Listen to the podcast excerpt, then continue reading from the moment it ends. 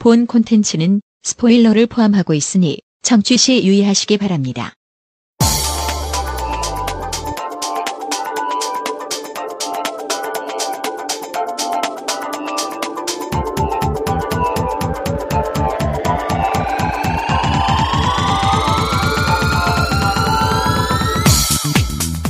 자, 어수선한 영화 이야기 시작하겠습니다. 오늘도 함께 할 분들, 이강훈 작가, 뷰오킴, 그리고 김세윤 작가 나오셨습니다. 안녕하세요. 네, 안녕하세요. 네.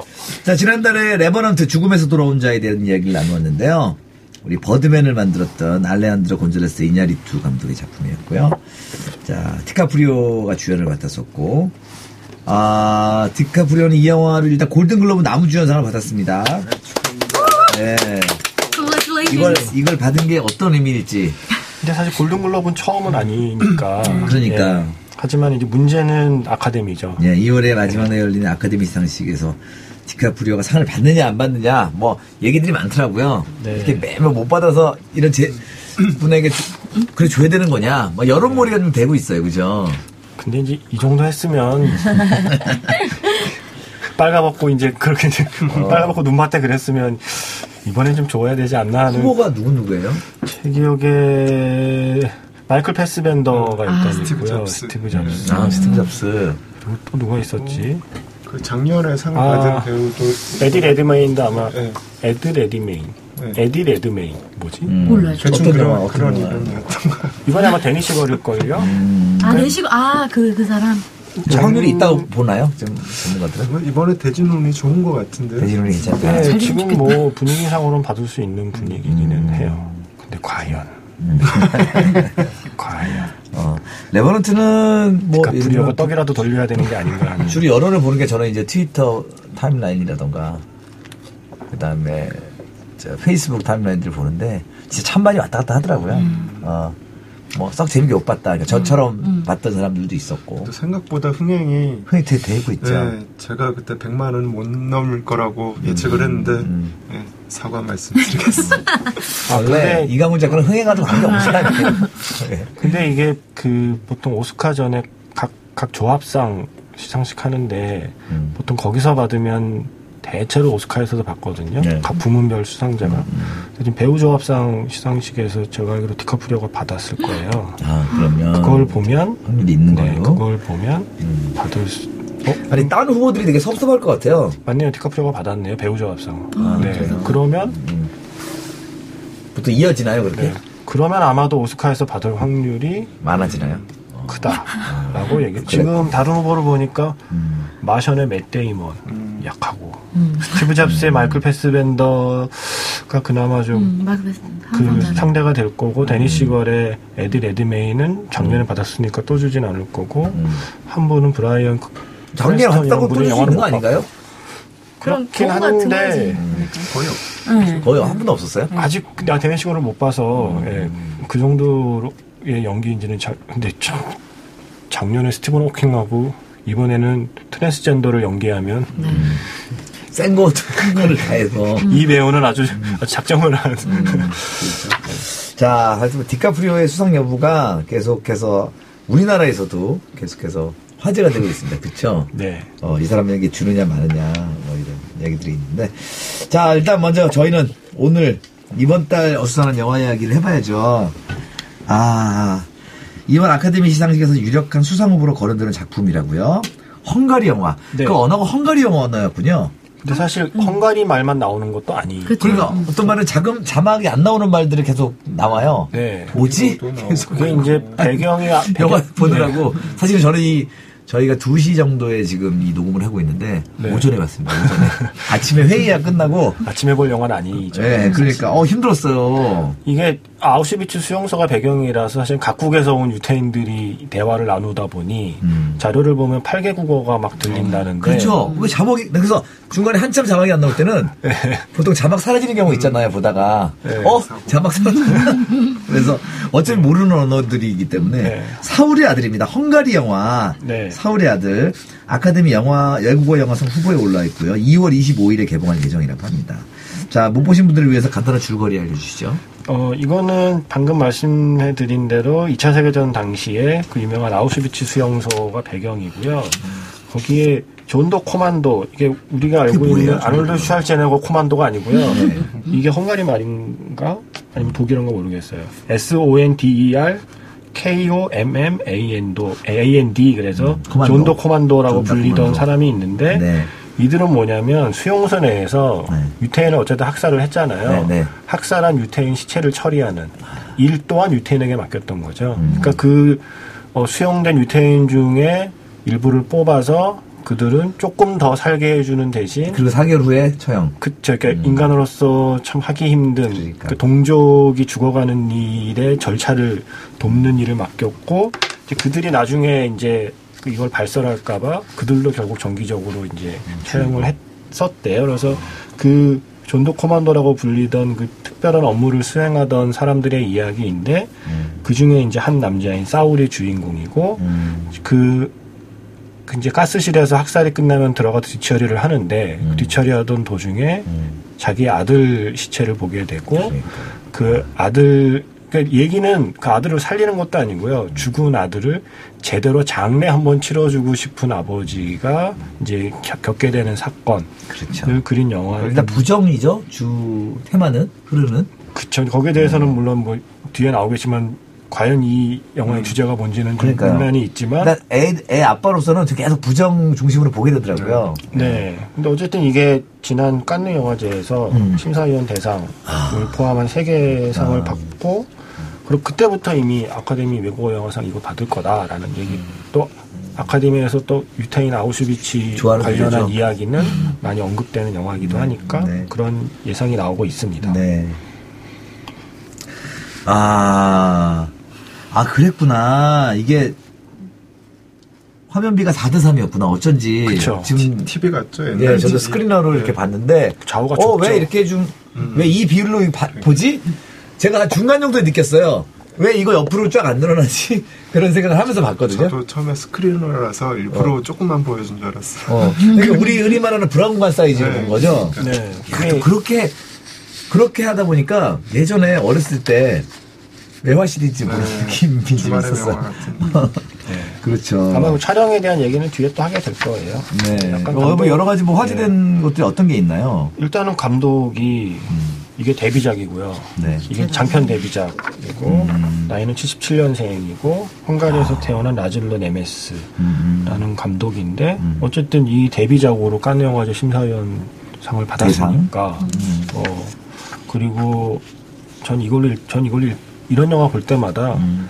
어, 감독보다 음. 이 감독에게 투자한 사람을 저는 더, 노, 전 높게. 더 높게 쳐줘야 된다고 생각합니다. 어. 이 영화에 투자를 했다는 것 자체는. 그 돈을 많이 안 들었을 것 같긴 한데 내 느낌에. 그쵸, 그렇긴 해도 어쨌든 꽁돈은 아닌. 아니 일단 아닌데. 그리고 이 벌린 커트들이 별로 없어요. 되게 좁다라는 느낌이 받았거든요. 네. 예. 그래서 이게 아마 헝가리네. 아, 그래서 이게 그 헝가리 무슨 그 일종의 펀드. 음. 그러니까 이제 헝가리 국가에서 운영하는 무슨 지원 펀드 같은 걸로 아마 그 지원받아서 네. 제작을 한 걸로 네. 알고 있어요. 혹시 저는 최근에 넷플릭스에서 외화 시리즈를 하나 봤거든요. 베르덴 사울이라고. 네. 그 사울이 성경에서의 어떤 의미죠? 혹시 알고 있어요? 저는 잘 모르겠어요. 사울이 좀 사, 사울이 왕, 왕인데 좀 예. 우유부단하고 이런 왕 아닌가요? 어, 저는 사울이 바울일 때 그 사울. 아, 아, 그것도 사울이. 저는 딱 생각하면 그, 그러니까 사울이니까 기독교적으로 음, 음, 맞아, 맞아. 기독교를 엄청 탄압했던 사람인데, 음. 근데 기독교. 근데 되게 갈등하고 예, 아니, 되게 그- 왔다 갔다 하지 않았어요? 원래는 반. 바, 아니, 그러니까 저는 제가 아는 사울은 그렇게 해가지고 굉장히 반대를 많이 하고 사람들을 많이 억압하다가 성경 안에, 안에 나오잖아요. 근데 기독교적으로 이제 가마를 입어서 바울이라고 그러니까. 이름을 바꾸면서 사도 바울. 지금까지 했던 일에 반대되는 일을 하고 믿음을 전하고 이렇게 그러면서 살아가는 그런, 그러니까 아, 그럼 그 사울이 그, 맞나? 예. 그 변호사 드라마였거든요. 네. 리드는 네. 그 베르덴 사울이라는 거는 되게 사악했지만 결국은 착한 일을 하게 되는 네, 뭐 그런. 뭐 이런 아 그런 그런 이 사울의 아들이란 영화에도 약간은 좀 비슷한 게 있네요. 어, 뭐. 사울이 네. 성경의 사울을 네. 의미하는 건지 그쵸. 예. 그러니까 궁금하더라고요. 예, 영화 보면서 그런 예. 의미 그런 의미를 당연히 담았을 것 같아요. 음. 이름을 이- 이렇게 지었, 지었을 때는. 네. 네. 영화 얘기 더 해주시죠. 예, 근데 이게 일단 뭐 레버넌트도 뭐 완벽한 실화는 아니지만 실화가 네. 중요한 모티브가 되었듯이 이것도 이제 뭐 실제 이야기에서 모티브를 가져왔고 음. 레버넌트에서도 이제 아들 얘기는 작가의 상상력이었듯이 이 영화에서도 물론 그런 사례가 있었을 수는 있지만 음. 이제 그냥 그 감독이 아들 얘기는 이제 본인의 집어넣은 상상력이지만 음. 그 존도 코만더라고 하는 이제 시체 처리반에 대한 이야기는 사실이고 사실이고. 이제 그 거기에 참가했던 사람 중에 살아남은 생존자들의 증언을 담은 그 책이 있었대요. 네. 그래서 그 책을 이제 감독이 보고서 구상을 하게 되는데 음. 거기에 하나 더 이제 추가된 기록이 아우슈비츠에서 유일하게 한번 반란을 일으킨 적이 있었대요. 그러니까 유태인들이 한번 이제 조직적으로 저항해서 반란을 일으켰다 진압당한 사건이 있는데 그 사건에 대한 기록과 함께 합쳐서 음. 이제 이, 이 영화의 이야기를 구성하게 된 거죠. 그래서 네. 실제로 44년에 아우슈비츠 역사의 유일한 무장 저항 네. 사건과 존더 코만도라고 하는 시체 처리반의 실제 사례 이걸 이제 묶어서 그 사울의 아들이라는 영화를 이렇게 힘든 영화로 만든 그러니까 저는 영화를 보면서 네. 어 그래도 은근히 별거 아닌데 내가 이 수용소의 일원이었다면 몰입을 좀 하게 만드는 것도 있더라고. 나라면 어땠을까? 그렇죠. 그러니까 그 절박함이 사실은 영화에 대사가 다 소곤소곤 얘기하잖아요. 거의 예. 그렇죠. 어 그래서 그게 얘기할 수 없으니까. 어 되게 몰입하게 되더라고요. 그래서 조금 드라마 예를 들면 자기네끼리 있으면 이제 큰 소리로 하고 연기적인 대사들을 할 줄 알았는데 어 진짜 소근소근 돼- 돼서 되게 이 상황 속으로 빠져들게 만들더라고요. 아, 진짜 그것도 그렇고 계속 보면 전 계속 느꼈던 게 처음부터 흐릿하게 해가지고 포커스가 나중에 맞춰지잖아요. 네네. 그걸 계속 보면서, 그러니까 정말 그 사울이라는 사람의 사람이 보는 것처럼 보이는 거예요. 왜냐면 우리는 솔직히 볼 때 전체가 안 보이고 보는 것만 보이잖아요. 나머지는 어. 답답하긴 하는데 계속 그렇게 보이니까. 그래서 와. 앵글도 어, 진짜 이렇게 확 펼친 앵글이 거의 없, 어, 거의 없고 계속. 진짜 되게 좁, 좁디 좁은 느낌? 음. 그리고 사울의 뒤에서 잡은 샷들이 유지하게, 유, 유, 유난히도 많았던 것 같아요. 네. 거의 거의 대부분. 그렇죠. 그래서 사실은 답답해요, 영화는. 음. 네. 그게 감독이 애초에 의도한 거라고. 어, 어. 잘, 잘 하셨네요. 그게 그러니까 우리가 그 안에 있는 것처럼. 아, 정말 답답했어요, 보면서. 예. 그 방금 그 퓨어킴이 말한 그 오프닝 장면은 외국 평론가가 한그 첫 번째 질문이거든요. 네. 완전히 흐릿하다가 처음 초점이 맞는 게 이제 사울이 카메라 앞으로 돌아오면서 초점이 딱 음. 맞으면서 시작하는 네, 네, 것에 맞아요. 대해서 그랬어요. 감독이 일단 지금부터 주인공은 얘니까 음. 얘를 잘 지켜봐라 하는 의도로 아예 처음에 딱 모든 것이 흐릿했다가 사울에게 딱 초점을 맞추면서 이야기를 시작했다고 얘기를 하고 네. 레버넌트 때 왜 그 촬영 세 가지 원칙 있었다고 그랬죠. 네. 뭐 자연광만 쓴다, 자연광 시간. 순서대로 찍는다, 그리고 최대한 롱테이크로 찍는다. 뭐 이것처럼 이 영화에도 세운 원칙이 있다는데 네. 한 다섯 가지 정도인데 첫 번째가 이 그러니까 이게 상업 영화가 아니라는 게이 원칙에서 드러납니다. 첫 번째 원칙이 아름답게 보이는 영화가 아닐 것. 음. 두 번째가 매력적인 영화가 아닐 것. 세 번째가 그렇다고 공포 영화를 만들진 말 것. 그리고 네 번째가 이제 중요한데 사울만 따라다니면서 사울의 치아, 청각, 사울이 볼 수 있는 경험할 수 있는 범위를 벗어나지 말 것. 그리고 다섯 번째가 카메라는 사울의 동반자로서 이 지옥 같은 곳을 늘 따라다닐 것. 그래서 화면도 좁히고 네. 계속 거의 약간 약간 롤플레잉 게임처럼 네. 약간 아, 사울의 그렇구나. 예, 거의 1인칭 시점에 비슷하게 사울만 사울의 등만 보이거나 아니면 사울의 시야에서 보이는 것만 찍으니까 유난히 그 시각을 많이 가져왔더라고요. 사울의 뒤통수. 네, 감독이 딱 그냥 사울이 사울이 보는 것만 관객도 보게. 그래서 이 사람이 아우슈비츠 다른 영화들 기존의 다른 영화들이 마음에 안 들었대요. 음. 그러니까 이제 드라마를 너무 자기적으로 만들어낸다고 그러니까. 생각하는 거죠. 그래서 신들러 리스트처럼 뭐 유태인을 구한 영웅 아니면 그 가스실에서 고통스럽게 죽어가는 비극을 비극을 재현해서 사람들의 뭐 분노나 연민을 일으키는 이런 방식을 좋아하지 않아서 근데 오히려 더 리얼했어요, 그래서. 아, 진짜. 네. 왜냐면. 공- 질질 끌려가는 장면들이 이 사람 그렇죠. 시각으로 보이잖아. 영화적 시각이 아니고. 그러니까 공포 영화 만들지 말 것이라고 했을 때 저는 죽은 사람이 많이 나오니까 그러니까 저는 원래 그런 거 굉장히 못 보는 스타일인데 왜냐면 아우슈비츠라고 생각하면 처음 떠오르는 게 어렸을 때 책에서 사진을 보고 3일간 밥을 못 먹었어요. 그러니까 너무 충격적이어서 그렇죠. 그런 게 없는데도 불구하고 정말 답답하고 괴로운 게 전해지니까 그리고 아, 그랬구나. 그런 게전 좋았었던 것 같아요. 왜 몰입할 수 있었냐면 주인공 포함해서 그 드라마틱한 표정을 짓지 않아요. 네, 그쵸. 거기 정말 실제로. 네. 실제로 내가 그런 상황이면 저럴 네. 것 같다라는 표정. 네. 그러니까 되게 배우들은 배우들적인 표정을 짓잖아요. 음, 그쵸. 근데 이 영화에 판 사람들은 진짜 약간 내가 공포에 지르면 저렇겠다. 네.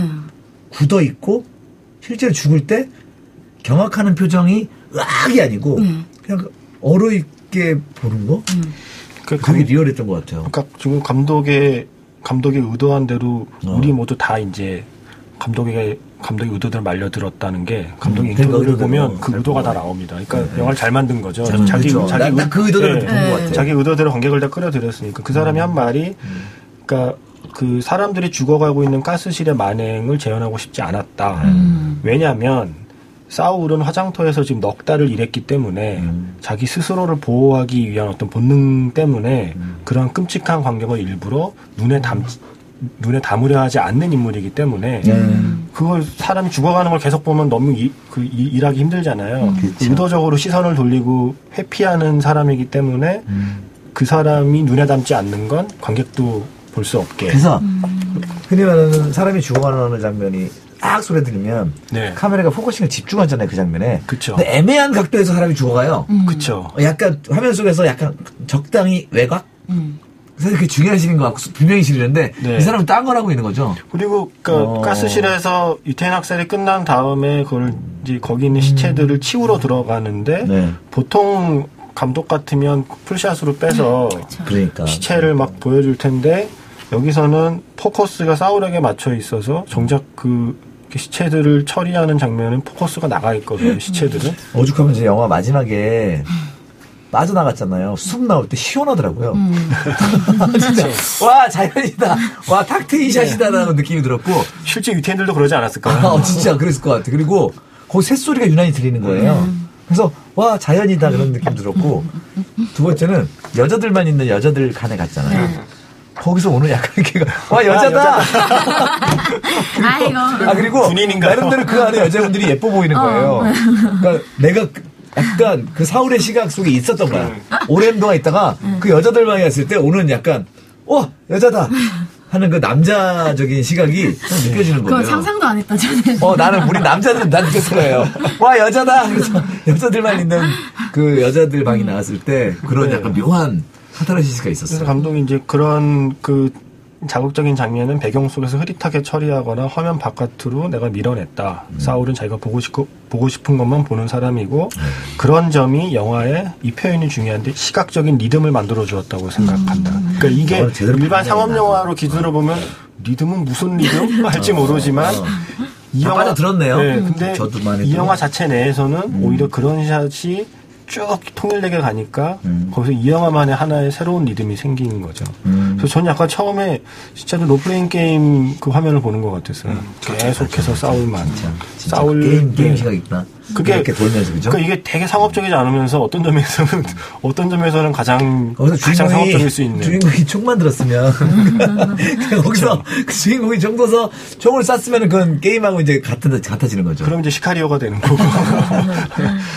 여기서 아. 이제 계속해서 사울의 이제 등에 새겨진 X자를 이제 관객이 함께 보는 거죠. 맞아요. 그 X자가 네. 그게 실제로 그 X자를 해놨었다는 자료가 있대요. 네. 그게 도망갈 때 제일 먼저 죽일 타겟으로 이제 존도 잘 보이라고. 코만도만 그거 그 표시가 있었나요? 그쵸. 아. 그러니까 이제 그런 일을 하는 애들이 나가면 더 문제가 음. 되니까 제일 잘 보이라고 그런 애들 등에는 X자를 크게 해서 그랬구나. 제일 먼저 저격할 수 있게 그 옷을 입혔다고 한때 하더라고요. 저희들이 그런 얘기가 있었는데 그 저희 전투복 전 그 군대 갔을 때 주, 주황색 체육복이 네.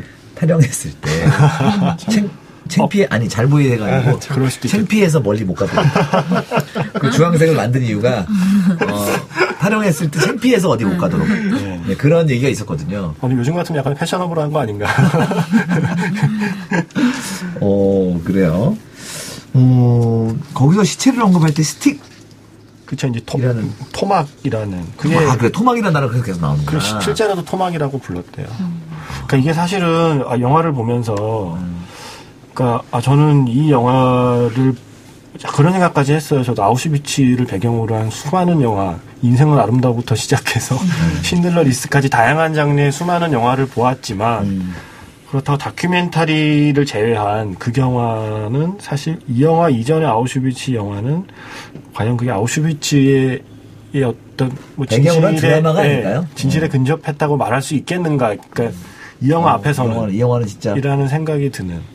그러니까 감독이 했던 얘기도 다 보면 영웅을 그리지 않으면 이미 살아남은 생존자의 시각으로 그 시대를 돌이켜보는 형태로 이야기를 구성하다 보니 그 당시 어떤 그 참혹함이 과장되거나 아니면 생략되거나 하지 그걸 정확히 보여주지 못했다고 판단했대요.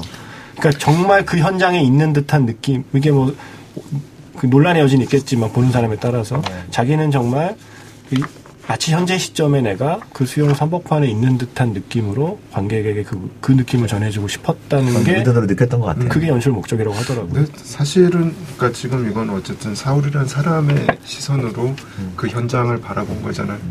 어쨌든 이게 절대적일 수는 없는 거죠. 그쵸. 그래서 저 같은 경우는 개인적으로 그 영화는 아니고 제일 인상적이었던 그 아우슈비츠 이야기가 마우스라는 만화였어요. 아트 음, 예, 예, 예. 작가의. 왜요? 그 작품은 어땠는데요? 그 작품은 자기 아버지가 그 수용소 생활을 했던 걸 이제 아들이 나중에 이제 아버지를 계속 인터뷰를 하면서 기록을 하는 건데 그 아버지는 굉장히 고약한 사람이에요. 그 안에서도 어쨌든 그렇게 살아남은 사람인데 그 정말 살아남기 위해서 거기서도 좀 온갖 좀 나쁜 짓도 하고 근데 그거에 대해서 자- 굉장히 참 떳- 떳떳하게 생각하는. 거죠 음. 사람은.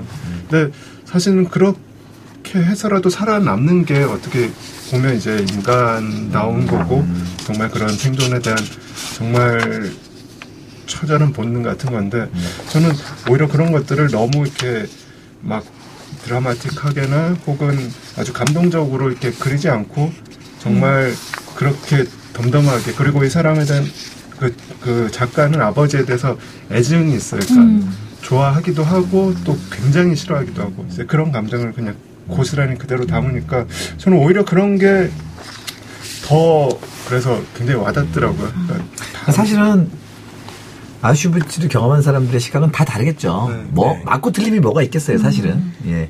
근데 항상 드라마 위주로 다 드라마틱하게 다루는 거 위주로 보다가 점점 더 그런 어떤 감정선을 뺀 음. 예.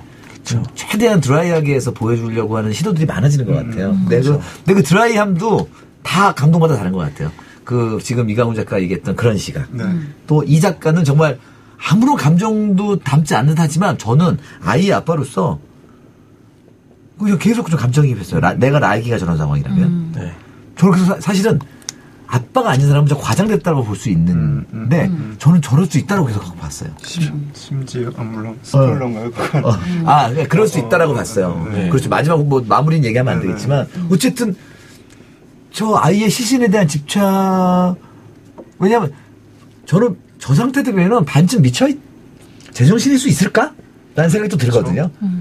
그래서 외국 에서 보면 그 지- 진짜 아들이 맞는 거냐는 질문이 그렇죠. 그 얘기도 많고. 어. 저도 처음에 이제 시놉시스를 이제 당연히 뭐 그 공개된 인터넷에 나와 있는 신업을 알고 영화를 봤으니까 아들의 시체를 이제 보게 되는 장면이 나올 텐데 초반에 바로 나오잖아요. 근데 아들의 시체를 보는 사울의 표정이 저 아들의 시체를 봤다기에는 저 담담한 표정은 뭔가 하는 그 약간 제가 기존 어떤 드라마 그 드라마 연출에 관습에 길들여져 있을 수도 있고 울어야지 일단 우리가 들어- 우리 네. 같으면 보통 같으면 그래서 난 계속 혹시 자막을 자막이 잘못됐나 그래서 속으로 너무 담담하죠. 그 정도로 아들이 심지어 말하면 아들 중간에 아들이 없잖아라고 얘기를 하잖아요.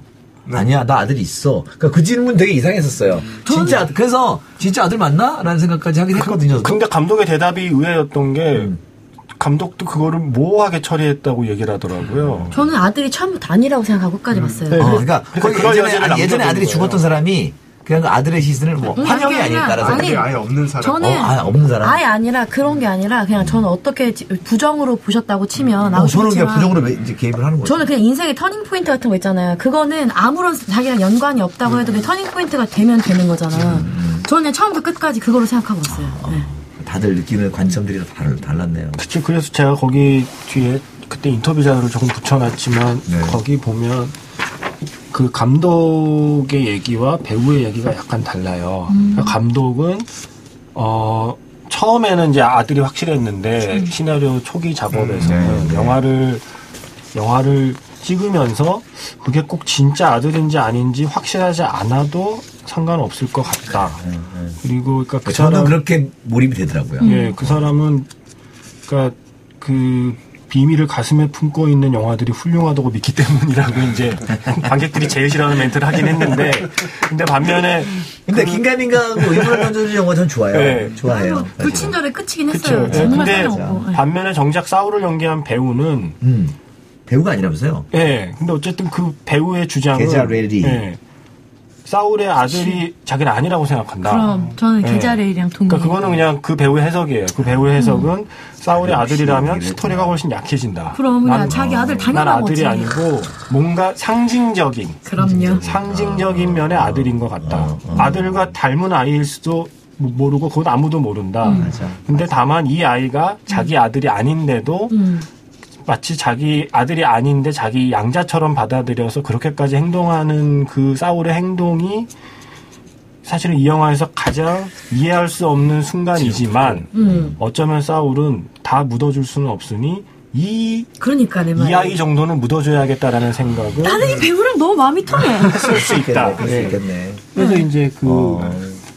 예, 그래서 맨 뒤에 나온 거죠. 그래서 이성적으로 생각하고 그런 거 생각을 한 게 아니라 뭔가 본능적으로 그- 그게 이 아이만큼은 내가 그래 지금까지 내가 정말 인간이기를 포기하고 살아남으려 발버둥 쳤지만 이 아이 앞에서만은 내가 그래도 좀 인간적으로 보여주고 싶다라는 선택일 수 시각으로 있다. 보니까 진짜 내 아들이었으면 음.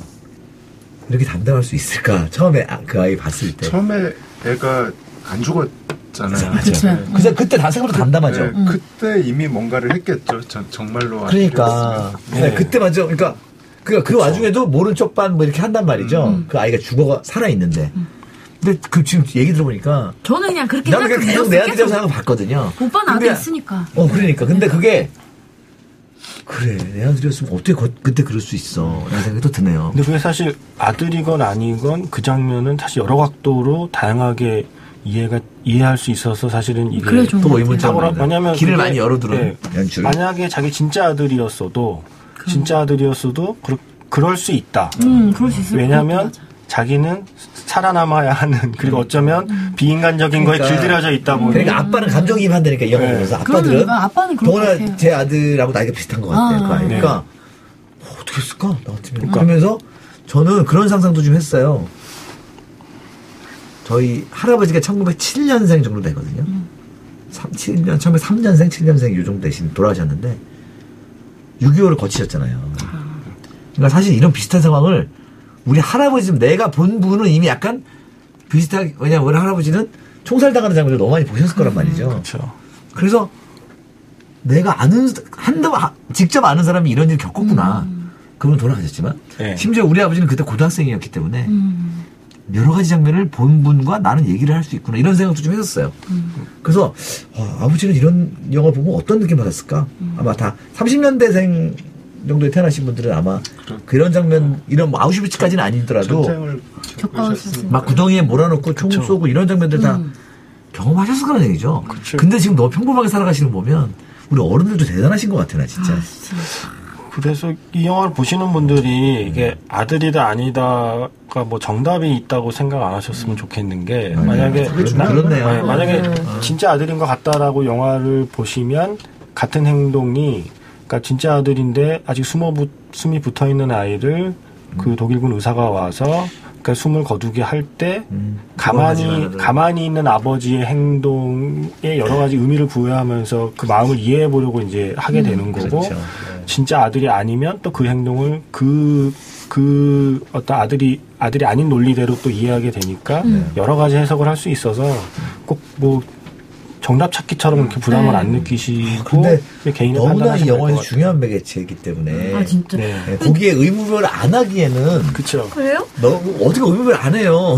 아니, 이 영화의 가장 큰 매개체인데 그쵸. 그 시신이 근데 그거를 어떻게 받아들이냐에 다른 건 다른 거니까 저는 그러니까 예를 들어서 그게 뭐 어떻게 생각했냐면 이걸 다 보고 나서 저는 아들이 아니라는 생각을 봤어요. 왜냐하면 제가 이해할 수 있는 범위 안에서는 그거니까 마지막에 이제 여러 가지 리뷰들을 뭐 영화제 같은 데서 보신 분들 거 봤는데 아들이라는 거예요. 그래서 저는 반대로 아아 그렇게 생각하면 그렇구나라고 생각을 해서 그러니까 왜냐하면 이 영화 같은 게 되게 좋은 부분 중에 하나 이 영화가 되게 좋은 게 설명이 진짜 없는 편이고 아우슈비츠에 네. 대해서 정말 모르면 네. 가스실에 들어가는 것이 뭔지도 모를 수도 있고요. 전 어떻게 생각했냐면 옛날에 기억나는 것 중에 뭐 비누 만들고 뭐 이런 거 있었잖아요. 쟤네들은 비누가 되나라는 생각 처음에는 하고 아 그러니까 뭐냐면 제 말은 그게 뭐냐면 주, 네. 주 테마 중에 하나죠, 아우슈비츠 예, 영화. 예, 그 제목 근데 뭐냐면 그거를 그 정확하게 이렇게 얘기를 안 해주셨잖아요. 그러니까 이거는 어떤 느낌이었냐면 보통 많은 영화들이 최근에 들어가면 설명이 되게 많아서 노래들도 그렇고 가요 같은 거 보면 설명이 많잖아요. 팝송도 그렇고 클래식이나 클래식을 가면 정말 해석의 여지가 되게 크고 그림도 그렇잖아요. 이런 추상화를 보면 그 그림에 대한 해석의 여지가 굉장히 큰데 이거는 거기까지는 안 가긴 하지만 그래도 영화치고 최근에 나온 영화치고 해석이 너무 다양할 수 있고 네, 이 영화에 않으니까 저 유일한 상업적 코드는 RPG? 아니 이걸 묻느냐 안 묻느냐라는 계속 갖고 가잖아요. 그쵸. 아, 이거 언제 묻나? 아, 언제 묻나? 그 막판에는 기본적인 빨리 미스터리. 묻어라! 빨리 묻어! 그래서, 아, 진짜, 이 영화의 유일한 상업적 코드예요. 이걸 묻냐, 안. 묻냐. 아, 그래서, 네. 아이, 이제, 이제는 묻나 보다. 근데 결국 라삐도 가짜잖아요. 아마 라삐가 가짜일 거라 생각 계속 했는데, 네. 아, 라삐 가짜일 거야. 근데, 스포일러 스포일러. 아, 그렇지. 아, 이거는, 이거 한다. 이거 얘기하면 안 돼. 이거, 이거, 어쨌든, 네. 이 얘, 얘를 묻나, 안 묻나. 음. 언제 묻나. 음. 그 시신을 언제 묻나는 끝까지 가져가는 우리 미스테리인 것 같아요. 근데, 거기, 빨리 묻어, 빨리 묻어. 그러니까 이거 답답한 거예요. 네. 이거를 보고 있으면 이게 44년 2차 세계대전 당시 아우슈비츠 이게 이게 너무 너무나 특별한 배경이잖아요. 사실 너무나 특별한 배경이긴 하지만 레버넌트도 그렇고 사실 이제 관객 입장에서는 그 정말 특별한 상황에서 벌어지는 일을 보편적인 그 보편적인 상황으로 바꾸어서 자기 마음에 담아야 사실은 이 영화를 좀그 받아들일 수 있는 여지가 커진다고 생각을 해요. 그러니까 계속 이 영화 얘기는 그거죠. 인간은 대체 뭔가? 인간을 인간이게 하는 그 마지막은 과연 뭔가? 라는 생각을 하게 되는 거죠. 저 상황에서 그러니까 나라면 나라면 내가 그 보통 다른 상업 영화 같으면 아마 다른 선택을 하는 인물들도 보여줬을 거예요. 막 스스로 스스로 내가 이런 비인간적인 일을 할 수 없다며 독일 구령에 저항하다 총 맞아 죽는 조연이 하나 나오거나 뭔가 그런 그 비인간적인 상황에 고뇌하고 막 그런 인물들도 어떻게든 배치를 했을 텐데 이 영화에서는 되게 잔인할이 많지 철저하게 그 상황에 순응하는 인물들이 계속 등장하잖아요. 그러니까 아, 인간이란 뭔가 저런 상황 그럴 거예요. 저런 짓까지 하면서 살아남는 게 인간인가? 나는 다를 것 지만 같은 다- 나는 달랐으면 하는 내 자신에 대한 소망은 갖고 있지만 아마 나도 별 수 없을 것 같다는 어. 그래. 생각을 하게 되는 생각했어요. 약간 그 아우슈비츠 영화가 계속 나오고 있잖아요. 음. 조금씩 진화한다는 느낌이 드는 게 그 전에 어떤 지금 말씀하신 그런 장면들 뭐 그쵸. 저항하다가 죽고 이런 게 촌스럽다는 걸 이제 지금 감독들은 다 아는 그리고 좀 선악이 분명했죠. 그리고 저런 사람. 일상적인 드라이한 게 결국 드라마가 되는 게 아닌가라는 생각이 들어요. 왜? 저 상황이 있는 것 자체가 드라마 아닌가요? 이미 2016년에 저 상황 속에 얼마나 잘 들어가게 해주느냐가 드라마인 것 같아요. 그래서 오히려 이 감독도 엄청나게 우리를 드라마 속으로 몰아 넣은 사람이 아닌가. 오히려 진짜 예전 영화들처럼 그랬으면 조금 우리가 제 3자적인 측면으로 영화 좀 객석에서 기대고 보지 않을까? 근데 이 모르죠. 영화 의외로. 액션씬 같은 게도 없지만 굉장히 쪼그라드는 느낌을 보게 되는 영화인 것 같아요. 이 영화 보면. 그러니까 이게 지난주, 그러니까 지난번에 레버넌트 얘기할 때도 말씀드렸지만 영화가 최근에 구경에서 체험으로 넘어오는 것 같다고. 레버넌트랑 정, 정반대의 촬영 기법으로 같은 길을 가는 것 같아요. 이것도, 저도 이것도, 보면서 예. 비슷하다는 예. 느낌이 들었어요. 이것도, 그니까 뭐, 화- 화면이, 화면을 담아내는 스케일도 레버넌트랑은 정반대고, 영화를 찍는 방식이 정반대이고, 다 다른데도, 본질적으로는 어쩌면 같은 길을 가는 것일 수 있는. 그러니까 더 이상 구경하는 게 아니라 체험하게 만드는 목표? 그 어떤 뭐 스필버그의 슈널리스트가 스필버그였나요? 예. 어 그런 대가들의 감독보다 시체를 질질질 끌고 가는 장면이 훨씬 더 잔혹하게, 잔혹하게 느껴졌어요. 그냥 그쵸. 너무나 그냥 아무렇지도 않게. 아무렇지도 않게 예. 사실 뭐 보면 이제 막 음모도 나오고 하잖아요. 그 장면이 훨씬 더 잔혹해 보이는 거 있죠. 그게 살이 피둥피둥 오른 시- 시신들 이렇게 질질질 정말 이렇게 고기 덩어리처럼 끌고 다니잖아요. 근데 분명히 예전에 여- 대작들이라고 하는 드라마들은 그걸 처참하게 하려고 엄청 드라마틱한 기법들을 했는데 와 이거 그냥 나무토막 끌고 가듯이 끌고 가는데 그래 저랬을 거야. 그러니까 사람이 무너지는 게 그거잖아요. 인간이 별거 없다. 어, 어. 인간이 그 별거 없다, 별 수 없다. 라는 거를 자각하는 순간 사실은 되게, 되게 초라해지면서 그러니까 인간이 그 무너지는 순간이라고 생각하거든요. 이 영화에서 사람은 그냥 그냥 약간 이러말하면 뭐가 좀 도살장에 고기 덩어리 다루듯이 그냥 사람이 아무렇지도 않게 다뤄지는 상황을 보면 그 저런 상황에서 내가 과연 인간이 뭐라고 인간이 뭐 대수라고 라는 생각을 하게 되는 조금 거죠. 이해 안 됐던 거는 물론 이제 항상 주인공이 왕이잖아요. 네. 유독 그렇게 드라이한 사람들 사이에서 이 주인공은 인간적으로 대접받는 듯한 느낌이 안 들어요. 쳐다보면서 그래, 넌뭐 이런 느낌? 그리고 뭐 이거 뭐 스포일리 될 수 있겠지만 어떤 어떤 어떤 상황에서 구해주는 사람이 생기잖아요. 왜?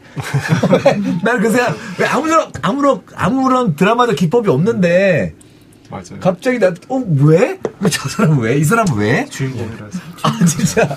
그래서 이, 이 영화의 좀 단점이라고 하면 그런 드라이한 인간관계 이런 속에서도 최소한의 희망.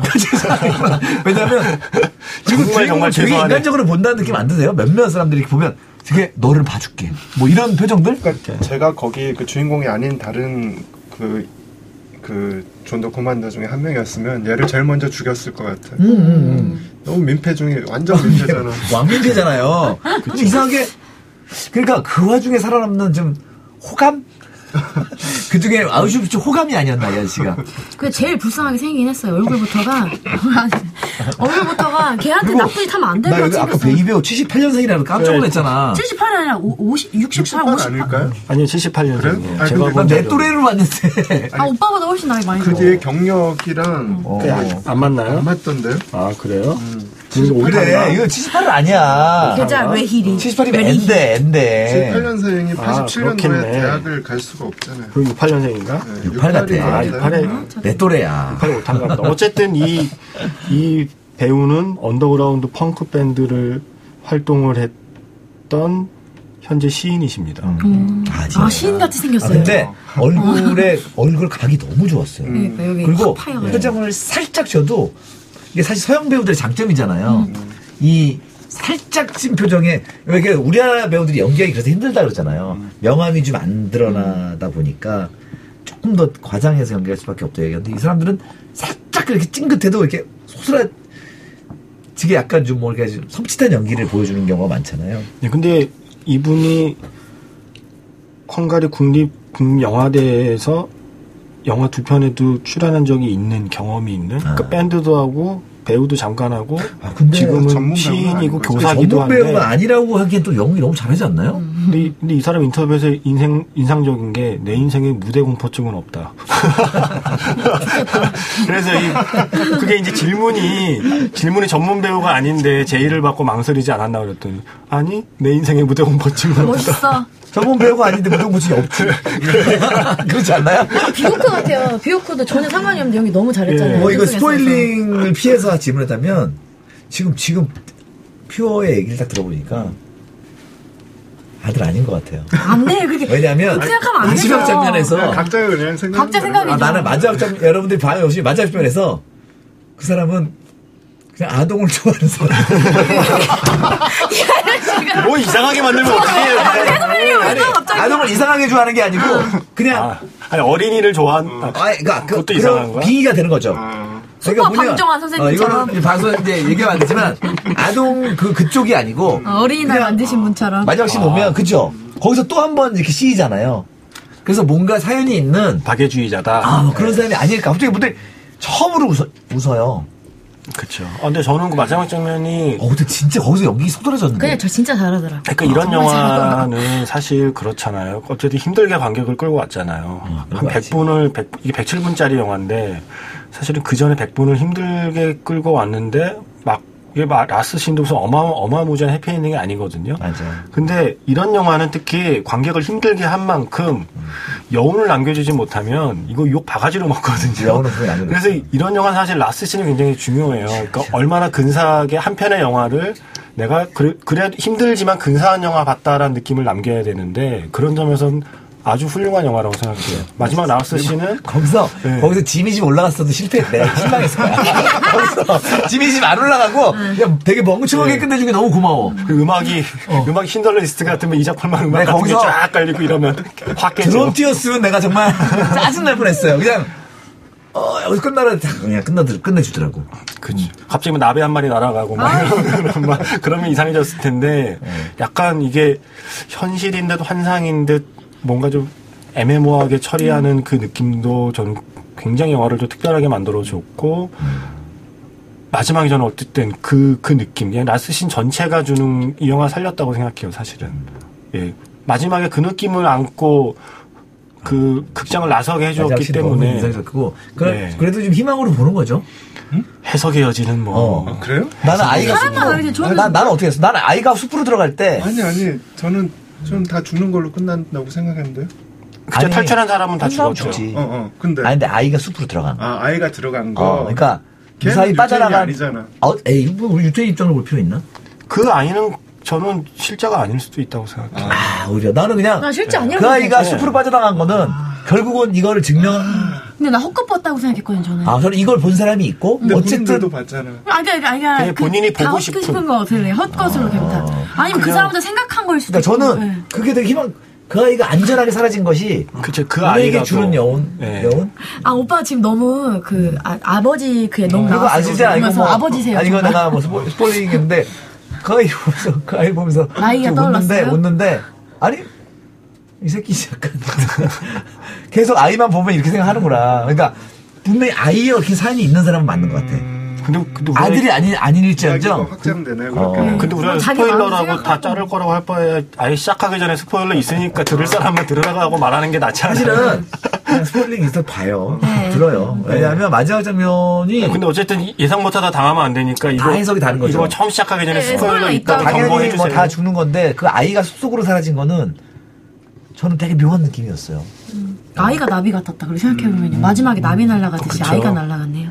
저는 그렇게 생각했어요. 그냥 이 주인공 사울, 그러니까 실제 그 실제 아이라고는 저는 생각 뭐 아일 수도 있지만, 그러니까 제 사람은 자, 관객은 자기가 보고 싶은 대로 보는 거잖아요. 제가 보고 싶었던 라스트 씬 해석하고 싶은 그냥 사울이 사울이 생각하는, 예, 사울이 생각하는 그러니까 그 라스트 씬이라고 생각해요.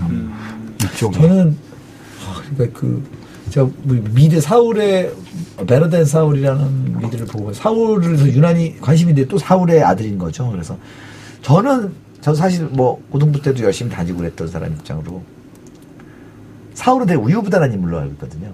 그러니까 되게 확신에 찬 사람들이 많은데 사울은 되게 갈등했던 종교적으로 갈등했던 사람. 그래서 이리 했다가 하나님 편에 섰다가 또 다른 편에 섰다가 이런 사람으로 제가 알고 있어서 이 사람의 어떤 그 사울이라는 이름이 주는 약간 제가 예전 그래서 사울이 가장 인간적인 캐릭터라고 저는 생각을 하거든요. 예전에 어떤 평론가가 쓴 걸 보면 예, 영화에서 헐리우드 영화에서 전통적으로 특히 이제 헐리우드 영화에서 전통적으로 반복되는 어떤 이, 그 이야기의 원형이 있는데 그게 저 성경을 잘 모르지만 예수가 마지막에 죽을 때 십자가에 있을 때 양쪽에 있는 양쪽에 도둑, 있었죠. 도둑들. 근데 그 중에 한 명이 이제 회개하죠. 하고. 예. 한 명은 회개하지 않죠. 예. 그래서 그 회개하는 사람의 이야기의 원형이 계속 반복된다. 그래서 영화에서 보면 내내 뭔가 그 선의 편에 서지 않거나 악당 같은 의심하거나. 역할을 하던 사람이 마지막에 선한 행동을 하고 죽는. 말하게 좀. 가령 뭐 블- 제가 그 블러드 다이아몬드 평에서 본 것 같은데 디카프리오처럼 얘네 그냥 그 십자가 옆에 있던 약간 그 도둑처럼 그냥 세상 막 살고 나쁜 짓 하고 살다가 마지막에 좋은 일 한 번 하고 생을 마감하는 그러한 그러한 인물을 꾸준하게 등장시키는 이야기의 원형에 대한 글을 본 적이 있거든요. 사실 기독교적인 거죠. 예. 어쨌든 회개하는 게 중요하다. 그렇죠. 그래서 임종을 앞둔 분들을 앞두고 목사님이 찾아가는 경우가 되게 많거든요. 마지막 제발 이거라도 해주시라고. 어, 어, 사령수 이렇게 찾아가는. 음. 찾은 경우도 맞아. 많고 예. 어쨌든 회개하면 예, 그래서 사실 어, 어쩌면 어쩌면 그런 식의 이야기의 원형이 조금은 묻어 있는 약간 그러한 이야기의 약간의 약간의 뭐 또 다른 형태의 변형일 수도 있겠다는 생각을 약간 했었어요. 왜, 왜 사울이라는 이름을 했을까라는 게 궁금하더라고요. 유독 제가 사울에 대한 또 미드도 보고 그랬더니 이 사울이라는 캐릭터에 대해서 성경에 여러 캐릭터가 다 들어가 인- 인간 구상들이 다 들어가 있잖아요. 헝가리 발음으로는 샤울 샤울. 샤울. 그러니까요. 아 그래서 저는 네 어쨌든 작품적으로 자 이 영화에 대한 감상을 좀 들어볼까요? 네. 일단은 피오는 어땠어요? 저보다 꽤 마무리를 잘 해주시고 저는 아니 제가 먼저 하는 게 좋을 네네. 것 같아요. 마무리를 잘 아시는 분이 하는 게 좋을 것 같고, 그러니까. 그 아우슈비츠에 관련된 것 중에서 저는 다큐는 좋아하는 게 하나도 없어요. 왜냐하면 너무 실제적이라 너무 힘들고 책 중에서는 제가 말씀해 주셨던 쥐 되게 좋아하고 그 의미로 좋아요. 저도 이 가장 인간적인 게 살아남는 거라고 했던 주장했던 아버지가 인상적이어서 다른 거는 죽음의 수용소에서 그 빅터 프랭클이라고 해가지고 아세요? 뭐 뭔지. 그러니까 원래는 프로 프로이드처럼 리비도 에너지로 사람이 산다고 생각했는데 이 사람도 그런 psychotherapist 뭐 심리학자인데 이 사람 같은 경우에는 그것보다 여기서 살아남은 사람의 이야기인데 그거보다 더한 어떤 의미를 찾아서 그것 때문에 살아난다 간다라는 거를 얘기해 주는 거예요. 둘 다 다르지만 의미에 대해서 어떻게 받아들여야 되는 거고. 그리고 이거 전에 제가 그러니까 아우슈비츠가 전 너무 괴로워요. 누구는 안 괴롭겠습니까마는. 그래서 인생은 아름다워를 좋아했어요. 왜냐면 저 원래 그런 거 안 좋아하는데 그냥 그런 구더기 같은 상황에서도 유일한 빛이고 그걸 너무 기분 좋게 그려준 게 맞으니까. 인생을 아는 너처럼 해야 아우슈비츠를 더 많이 알죠 사람들이. 사람 안 그러면 모르. 아, 이렇게 드라이하게 그래서는 아니 근데 안 본다니까 사람. 아 이게 아니라 중요한 거는 이제 그게 있었어요. 다른 거는 너무 힘들었어요. 괴로웠는데. 커머셜 마인드. 근데 이거는 뭐냐면 이거는 전혀 괴로워요. 엄청 괴롭고. 음, 괴롭죠. 내가 그 사람이 된 것 같고 저는 개인적으로 이거 보면서 뭐 어떤 게 더 괴로웠냐면 길기도 긴데 영화 긴 거 별로 안 좋아하는데 이거 스트리밍이 저 잘못돼가지고 이 영화 3시간 계속 끊어져. 으로 봤거든요. 근데 그런 거랑 상관이 없을 정도로 그걸 떠나서 굉장히 집중을 해주는 그런 게 있었어요. 주성 작가는 키 밑에 붙여야 된다고 너무 멀미 나가지고 오히려. 이런 거잖아요. 1인칭 시점 카메라니까 계속 그러니까. 흔들려서 예. 근데 이게 아주 반대되는 개념인, 반대되는 느낌의 영화인데 불구하고, 그러니까 저는 이 영화 자체는 저한테 있어가지고, 그냥 아우슈비츠 2대 영화인 거예요. 인생 아름다워랑, 그 다음에 사울의 아들이라는 거는. 쉰들러 리스트도 있죠. 근데 그 저는 개인적으로, 제가 좋아하는 거는, 예. 그거였다. 어떻게 보셨어요? 네. 어, 그 저는 영화 이제 처음 보기 전에 약간 그런 생각을 했거든요. 또 아우슈비츠. 음, 맞아, 맞아. 그쵸 아마 아마 많은 분들이 이렇게 생각할 거예요. 네. 참 이렇게 뭐랄까 저희는 이미 이렇게 하나의 이게 관성처럼 이렇게 사골 국물처럼 계속 우려먹는 소재 정도로 이제 생각하고 또 뭐 또 어떻게 다르게 변주를 하려고 노력을 했을까? 라는 관점으로 이제 처음에 약간 삐딱하게 봤었는데 보다 보니까 또 빠져들기 만들죠. 어, 예, 굉장히 그 전에 봤던 영화들이랑 다르게 아주 강한 인상을 남, 그러니까 그만큼 또 힘들었어요 보면서. 힘들고 그 저 방금 이제 씨가 얘기한 것처럼 저도 인생을 아름다워를 되게 좋아하거든요. 그 어슈비츠 영화들 중에서.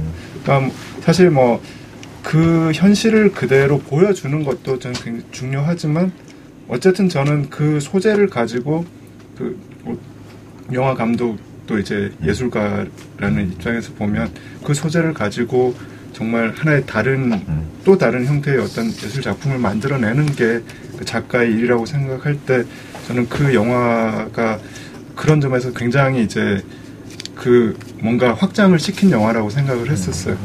근데 뭐이 영화는 이제 그것과 정반대 입장에서 또 다른 식으로 확장을 한 영화가 아닌가 생각을 했었어요. 예. 저는 뭐 앞에서 얘기했듯이 이제 아이 아빠기 때문에 그, 그 아이의 시신 이슈를 좀 많이 감정이입을 했던 것 같아요. 그래서 나라면 나라면 도 많이 그래서 봤는데 제가 그 장면에 미입을 하다 보니까 이 영화를 보다 보면서 또 다른 관점이 과연 저런 일이 또 생기지 말란 법이 있을까? 음, 라는 생각을 하게 돼요, 사실은. 그렇죠. 과연 저것은 1940년대에 있었던 일일까? 불과 얼마 전이죠. 그러니까 그러니까 내 말이 사실은 세상이 언제 어떻게 될지 모르겠다는 생각을 했어요. 그러니까 실제로 아들이 있고 딸이 있으니까 저런 영화 특히 재난 영화라든가 또 저런 예전에 저런 아니 힘들었던 상황들을 그린 영화들 보면 제가 과연 끝일까? 우리는 전쟁 같은 거 하나도 안 네, 겪었으니까. 지금 과연 지금의 이 평화가 네. 언제 그래서 어느 순간 누가 뻥 터뜨리고 뻥 터뜨리고 하면은 이렇게 될 수도 있다는 생각을 해서 다다음 주에도 일어날 수 있는 일이라는 생각을 해서 좀 봤더니 그래서 그러니까 그래서 사람을 되게 끌어들이는 영화인 것 같아요. 음, 저게 예전에 있었던 일이지라는 어, 호랑이 뭐 담배 먹던 시절 뭐 이런 얘기가 아니게 느껴지는 게 저를 끌어들이는 게 성공한 것 같아요. 저를 보면서 저런 일이 생길 수도 있지. 또 무슨 어떤 연유든. 그랬을 때 나랑 라임이랑 라임이랑 나오랑 그리고 그 예를 들면 와이프랑 미라랑. 딴 방에 저 어, 여자들이 그치. 있는 방에 갈 수도 있다는 생각으로 그렇게 이입을 하고 봤어요. 근데 저는 사실은 되게 비드라마적인 드라마인데 되게 드라마타이즈화 됐던 드라마였고 마지막에 도망가서 도망갈 때도 진짜 묻어라 묻어라 제발 그 의식이 아이 아들을 보내 그러니까 저는 이미 아들을 보내는 의식이 몰입돼 버렸어요. 음, 그러면 그렇게 되는 거 진짜로. 어, 예. 빨리 그러니까 예를 들면 전설의 고향에서 주문을 빨리 외워라 같이 돼버린 거예요. 저는 사실은 그래서 일단 오- 그 영화 이 영화에 느껴지는 그 오락적인 요소에 완전히 몰입이 된 거죠. 하나 단 하나 있던 그 봐서 묻어주기만을 바라게 되는데 나중에 허망한 결과가 나오죠. 네. 허망한 결과가 나오게 돼서 그때 가 맥이 좀 풀려서 그때 이제 사실 극적인 긴장도가 저는 좀 떨어졌어요. 음, 그리고 아시다시피 저희는 스트리밍으로 보잖아요. 네. 그 그래서 그런지 남은 양이 나와 있어요. 그래서 그거 안 좋더라고. 예, 계속. 우리가 스크린을 보는 게 나쁜 점이 뭔지 알아? 아 그거를 전체 화면으로 하고서 커서를 옮기면 그 그. 어 커스가 딱 다니까 또. 나오는데 이렇게 막판에 또. 어 끝났구만. 그래서 분명히 영화 내가 이거 끝을 모른다면 남은 분량을 모른다면 네. 얘기가 더 전개되겠거나 기대를 봤는데 그래서 극장에서 봐야 된다는? 어, 마우스를 툭 건드리면서 남은 분량을 봤는데 이게 끝인 거예요. 이거 스크롤 올라가고 이러면 끝이겠구나. 네. 그 뭐지? 근데 만약 되면 근데 벌어지면 푸다닥 그 상황 보고 아 이제 끝이구나 저렇게 하면서 떠나갔죠. 저를 끝까지 잡았던 그 아들을 그 어떻게든 그러니까 그 약간 기독교인이잖아요. 그 어떻게든 하늘에 잘 보내주려는 그거에 저는 약간 몰입을 많이 했었어요. 그래서 그게 의외로 관객몰이를 조금이나마 물론 관객이 많이 들 영화는 아닙니다만은 그런 아빠들이나 엄마들이 보기 괜찮은 영화가 아니었나라는 생각을 좀 해봐요. 이거 분명히 사업적 코드가 저는 있다. 라고 보는 것 중에 하나죠. 네. 저한 가지만 더 얘기할게요. 약간 영화 외적인 얘기긴 한데 아까 이제 영화 보기 전에 조금 그 아우슈비츠 소재라는 것 때문에 이미 조금 질렸다는 네, 네. 말씀을 드렸잖아요. 그거에 대한 약간 반성에 음. 대한 얘기인데 영화를 보고 나서 그런 생각이 들었어요. 그러니까, 그러니까 왜 이게 이제 좀 질리냐면 우리 얘기가 아니기 때문에. 네. 저뭐 유럽의 어, 유태인들이랑 뭐 독일. 사람들이랑 약간 그 우리랑 상관없는 사람들 이야기이기 때문에 왜 이걸 우리가 계속 봐야 되지? 이런 생각을 반감이 좀 있었군요. 네, 했었는데 생각해 보니까 지금 우리 뭐 위안부 할머니들 문제나 그러니까 똑같아요. 똑같아요. 똑같을 네. 그러니까 입장을 바꿔서 그 사람들이 왜 이런 얘기들을 얘는 계속 음. 하지?라고 생각했을 아우, 때 어, 아우슈비츠는 아, 단순히 서양 얘기로 보기에는 네. 네. 아 그런 식의 생각을 함부로 해서는 안 되겠구나라는 맞아요. 생각을 맞아요. 했었어요. 저, 저는 그 그런 생각을 해요. 제가 어느 그 소설가가 했던 말인데 소설이 안 팔린다고 하지만 그럼에도 불구하고 소설을 보는 사람이 있다. 음. 이 말은 그래도 남의 이야기에 귀를 기울이라는 사람이 있다는 뜻이다. 음. 그것은 희망일 것이다라는 글을 그런 요지의 글을 본 적이 있거든요. 그러니까 소설을 읽고 영화를 보고 한다는 건 어쨌든 남의 얘기를 알고 싶고 관심 있어 한다는 그 사람의 마음이 있다는 거기 네. 있다는 거고 이제 그러한 사람들에게 어떤 이야기를 들려줄까에 이제 그 숙제를 많은 아티스트가 안고 있는데 그러니까 방금 말씀하신 대로 그 남의 이야기를 들려주는 게 이제 아티스트의 목표라면 그, 네. 그 중에서 특히 멋진 방식으로 그러니까 음. 여기서 멋지다는 건 무슨 뭐 오락적인 걸만을 얘기하는 게 아니라 아주 근사하고 그 세련된 방식으로 혹은 아주 도전적이고 모험적인 방식으로 남의 이야기를 잘 해주면 그거를 내 이야기로 바꾸어서 담을 확률이 커진다는 거죠. 그러니까 그거를 만드는 사람이 그거를 남의 이야기를 내 이야기로 바꿔주는 거는 그들의 능력 바뀌고 사실은 관객이 알아서 자기 안에서 이제 그거를 파일 변환시키듯이 남의 이야기로 들어온 압축 파일을 자기 마음에 이제 풀어놔야 되는데 그거는 사실 그 영화가 잘 만들었을 때 가능한 맞아요. 좀이라도 좀이라도 확률이 커진다고 생각하거든요. 그래서 그런 점에서 저는 사우리아드 같은 영화를 보면 아 그런 점에서 약간 감독들에 대한 고마움이 생기는 거고 아까 말씀드린 대로 그런 쪽에서 레버넌트와 마찬가지로 최근의 경향이 네. 그러니까 구경의 단계를 넘어서서 영화 속 주인공의 처해 있는 상황에 관객을 같이 몰아넣고자 하는 게 최근에 이제 경향인 것 같아요. 능력이기도 하고. 네. 근데 이제 그거의 전제 중에 하나가 그 그러니까 남의 이야기를 잘 만드는 방법 중에 하나가 그래서 제가 그 가끔 그 방송에서도 얘기하는 거지만 여기서도 한번 얘기했었고, 그러니까 최고의 최고의 엔터테이너는 저널리스트가 되는 거고 네. 최고의 저널리스트는 엔터테이너가 되는 거라는 생각을 한다고 얘기를 한 것이 네. 한국 영화를 최근에 보면서 제가 제일 아쉬움을 느끼는 게 그거거든요. 취재력. 그러니까 꼭 뭐 상업 영화에서 어떤 뭐 취재력이 왜 필요할 수도 있지만 상업 영화, 예술 영화 포함해서 적어도 한 사람의 이야기나 한 시대의 이야기를 다룰 때는 기본적으로 그 시대와 그 사람에 대한 충실한 취재를 거의 저널리스트의 자세로 취재를 해서 그거를 엔터테인먼트 형태로 만들어내야 된다고 생각을 해요. 그 점에서 레버넌트도 그렇고 특히 사울의 아드는 그 점에서 특히 더 점수를 전 주고 싶은 거고 그게 예전에 안정효 그 소설가가 쓴 그 뭐 작법 책 중에 그게 있거든요. 하나의 거짓말을 믿게 하려면 아홉 개의 진실을 얘기해야 된다. 그러니까 소설 쓰기의 기본 원칙이었어요. 그렇죠. 그러니까 작가가 팩트가 탄탄해야. 네. 어. 작가가, 작가가 만약에 얘기하고 싶은 어떤 주인공의 뭐 라스 씬 하나를 정말 그 판타스틱하게 환상적으로 거짓말로 지어내서 그걸 납득을 시키려면 그 전에 아홉 개는 정말 정말 리얼하고 사실적으로 사람들이 그 동의할 수 있게 써줘야 된다는 맞아요. 거죠. 그거 그 사기꾼 논리잖아요. 맞아요. 아홉 개를 잘 깔아야 그쵸. 막판에 큰 건 하거든요. 아티스트는 똑같아요, 사실은. 아티스트는 정말 한마디로 책 제목이긴 하지만 우아한 거짓말을 하는 사람이니까 네. 그런 점에서 사울의 아들을 보면서 사실 이게 뭐 사실이라고는 뭐 우리가 일일이 뭐 대조해서 확인할 수는 없지만 적어도 사실이라고 믿게 만드는 그 당시에 재현하는 그 시대의 공기나 이걸 사람의 심지어 표정까지 재현하는 아홉 개의 진실이 있었기 때문에 어쩌면 이, 이 영화에서 이게 마지막 라스 씬 어쩌면 하나의 거짓말이 될 수 있는 그게 납득이 되지 맞아요. 않았나. 저는 아까 이강훈 작가 얘기 중에서 되게 좀 크게 좀 와, 와갔던 얘기가 있어요. 그러니까 이야기꾼들은 계속 나오잖아요. 70년대, 80년대생. 근데 그쵸. 그러니까 진짜 저도 이강훈 작가처럼 생각을 해요. 영화를 고를 때. 또 아우슈비츠야? 또 일제시대야?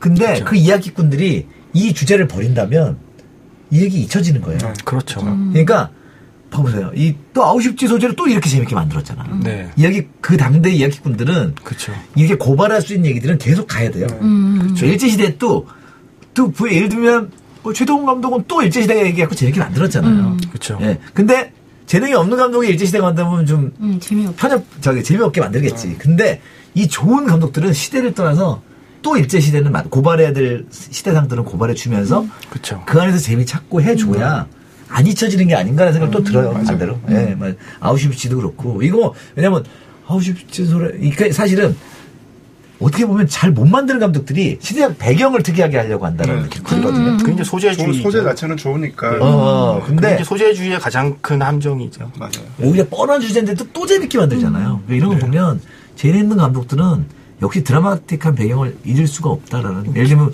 2차 대전 같은 경우에는 계속 나오잖아요. 또 2차 대전 영화에 하지만은 그 안에서 스토리 또, 재밌고. 뽑아내고 또 뽑아내고 하는 거 보면 이 재미를 잘 주는 작가나 감독님들은 끝이 없는 것 같아요. 어쨌든 떠오르는 거 보면. 흔한 흔한 격언이지만 사실 기록하지 않으면 기억할 수 없다는 말을 하잖아요. 그렇죠. 근데 네. 이것도 일종의 기록의 방식을 이 사람은 가장 자신이 생각하는 가장 영화적인 방식으로 자기만의 리듬으로 어쨌든 기록을 한 그러니까. 거고. 그러니까 최근에 이런 영화들이 많아요. 어떤 영화냐면 인간이 인간이 아니었던 시절의 이야기, 인간이 인간이기를 포기했던 시절의 이야기, 혹은 인간이 계속 인간일 수 없는 상황에 처한 사람들의 이야기.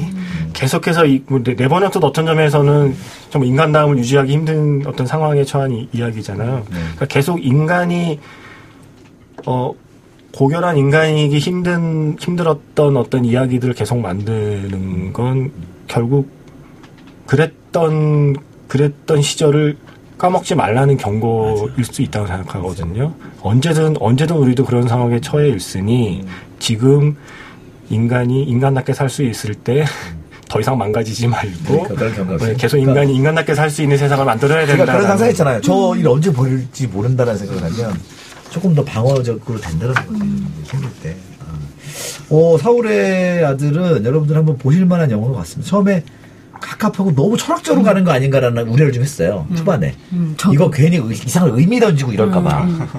어, 그, 어, 나 그런 영화일까 봐 되게 우려했는데 생각보다 충분히 이해할 수 있는 선이 유지되는 긴장감 그쵸. 있죠. 어 긴장감 있어요. 그럼요. 어, 그리고 그런 거 되게 좋았던 거 저는 그런 식사 그 되게 그 이런 영화들에서 흔히 말하는 나쁜 놈 네. 나쁜 놈이 극악무도하게 그려지는데 나쁜 놈이 아주 드라이하게 많이 나와요.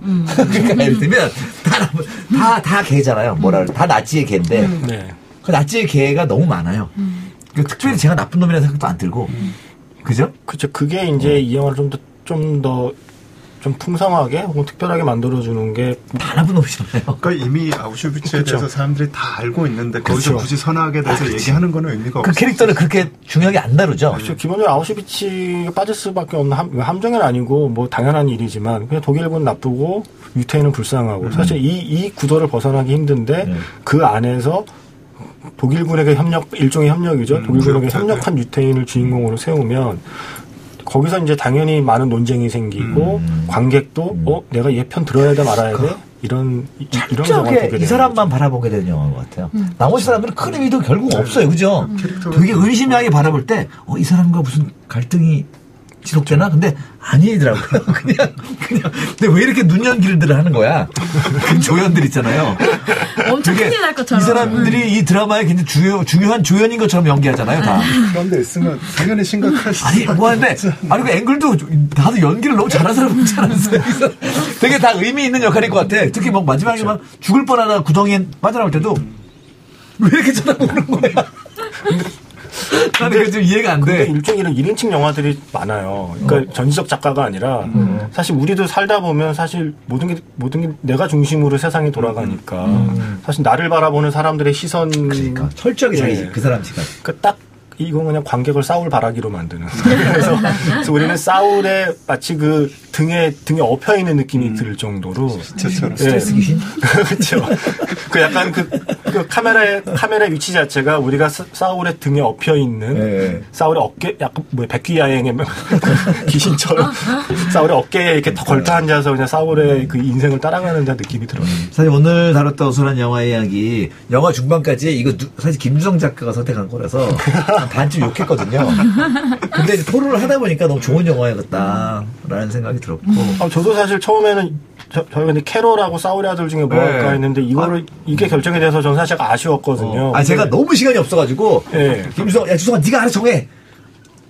네가 네. 보고 우리들이 사울로 하시죠. 뭐 이렇게 해서 네. 사울 본 거거든요. 그래서 저도 아 이거 캐롤이 아니어서 사울은 뭐 너무 힘든 영화 아니야 얘기 나오겠어 했는데 의외로 얘기가 되게 사울 보고 싸울 뻔했어요. 자, 아카데미상 받을 수 있을까요? 받아주지 말아야지. 웃어버렸어. 네. 아카데미상 왜- 뭐 유력하지 않을까요? 딴 영화들이 뭐가 있나요? 받을 것 같아요. 이- 우리나라 영화가 아카데미 예국어 부문에 온 적 있나요? 없습니다. 없나요 아직까지? 이번에 그 대한민국 대표로 출품했던 게 사도였고요. 사도. 예, 근데 사도가 후보가 되지 못했고요. 음. 외국어 영화상 후보 중에 취하선 이런 거 안 올랐었나? 한국에 개봉을 했던 게 없어서 현재로서 이거밖에 모르겠어요. 음. 예. 근데 아마 아마도 이 영화가 받을 것 같아요. 저 영화 너무 좋아요. 예. 그리고 상 줄만한 메시지도 많고. 이게 만약에 아우슈비츠와 유태인을 소재로 했는데 영화가 별론데 상을 받으면 논란이 되지만 그러니까 아카데미가 또 또 뭐 이럴 수 있지만 이건 잘 만들었기 때문에 같은 비슷한 소재를 다룬 영화라도 아마 별 논란이 없을 그리고 겁니다. 뭐 이건 약간 이제 삐딱한 시선입니다. 아까 우리 이강원 작가처럼 유태인 다루면 좋아하더라고요. 어, 사실은 미국은 어, 미국 뭐 유럽도 유태인의 세가 워낙 세잖아요. 유태인들은 전 세계적인 주류 아닙니까? 이제는? 그것도 그렇고 사회학자들이 쓴 책도 있는데 네. 이건 이제 집단적인 죄책감이 있다는 거죠. 그러니까 유태인들을 그렇게 단지 유태인의 우호적이어서가 아니라 유태인이 그렇게 죽어가는 동안 모두가 침묵했다는 거에 집단적인 죄책감이 죄책감. 있기 때문에 음. 그거를 만회하려고 사실 그 자기들이 그때 했어야 되는 행동을 못 해서 것에 대한. 근데 유- 어, 그러고 나서 미안하니까 음. 그 뒤에 오히려 유태인을에게 호의적으로 뭘 한다고 하는 행동들이 지금 사실 국제사회에 많은 문제를 만들어내고 있다.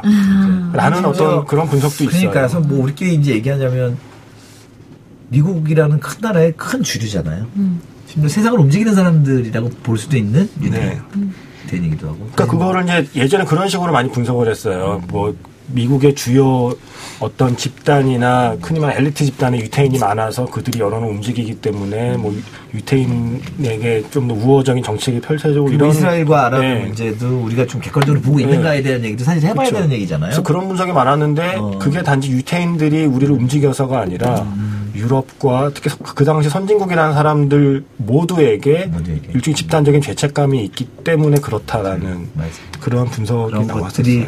있죠 사실은 또 예, 그래서 유태인을 다룬 영화들이 사실 유난히도 상을 많이 받았고 찬사도 많이 받았고 또 유태인 출신 감독들도 많고 그, 그, 그래서 더 아쉬운 게 이제 항상 그, 그 그때 이제 독일 군 나치가 이렇게 집단 학살을 했던 게 유태인뿐만 아니라 되게 많았잖아요. 집시들도 굉장히 그쵸. 많이 죽였고 맞아요. 동성애자들도 많이 죽이고 음. 그러니까 그런 거에 대해 그런 것들은 항상 유태인들한테 이제 묻혀서 음. 그렇죠. 이렇게 드러나지 않는 게 그런 부분들이 조금 아쉬운 것 같아요. 그렇죠. 그쵸 그 점에서는 굳이 굳이 신경 안 써도 되는 소수이고 약자니까 또 그 안에서는 유태인에 비하면 그렇죠. 만약에 지금 뭐 더 집시 그 그때 집시들이 지금 뭐 어떤 세력이 있는 그쵸 음. 어, 정, 되면 그러기가 쉽지 않죠. 네. 집시라는 집단 자체는 사실은 그러니까. 지금 그들을 지금- 대변할 수 있는 기득권이 없죠. 그쵸. 그러니까. 없으니까 이- 있었다 사라진 이- 지금 있는 집 지금 집시 분들은 지금도 집시겠죠. 그렇죠.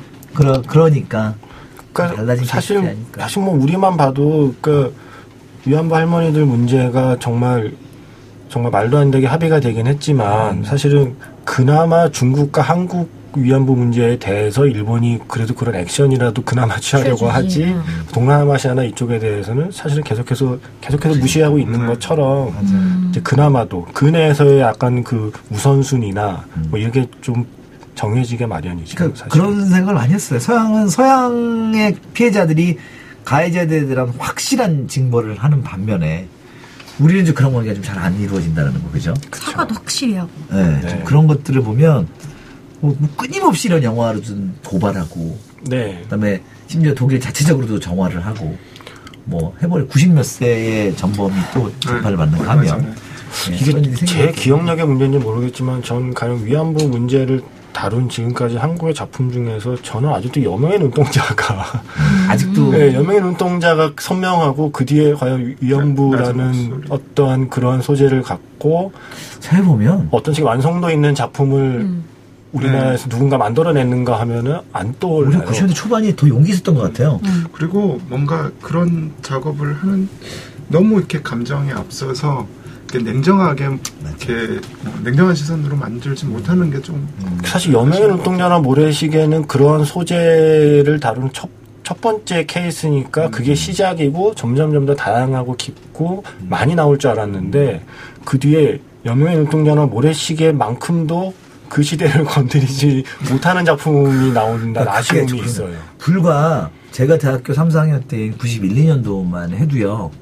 생각해보면 그 시대가 지난 지 얼마 안 된 거예요. 그렇죠. 예, 지금 70년대 바라보는 시각이거든요. 네. 그러니까 생각해보니까 나름대로 얼마 안 지난 분들이 다 살아 계셨고 신랄하게 할 수 있었던 것 같은데 아쉬운 거는 그 시대를 지났던 분들이 점점 돌아가시고 계신다는 거예요. 그래서 점점 더 약간은 희석화된 증인들이 사라지고 있다는 게 너무 아쉽다는 생각이 많이 들어요.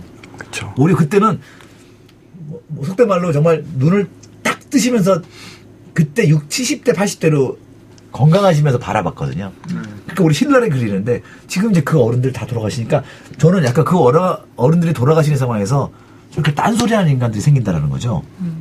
너무 아쉬운 거예요. 그러니까 얘기를 할 사람들이 점점 줄어들고 있어요.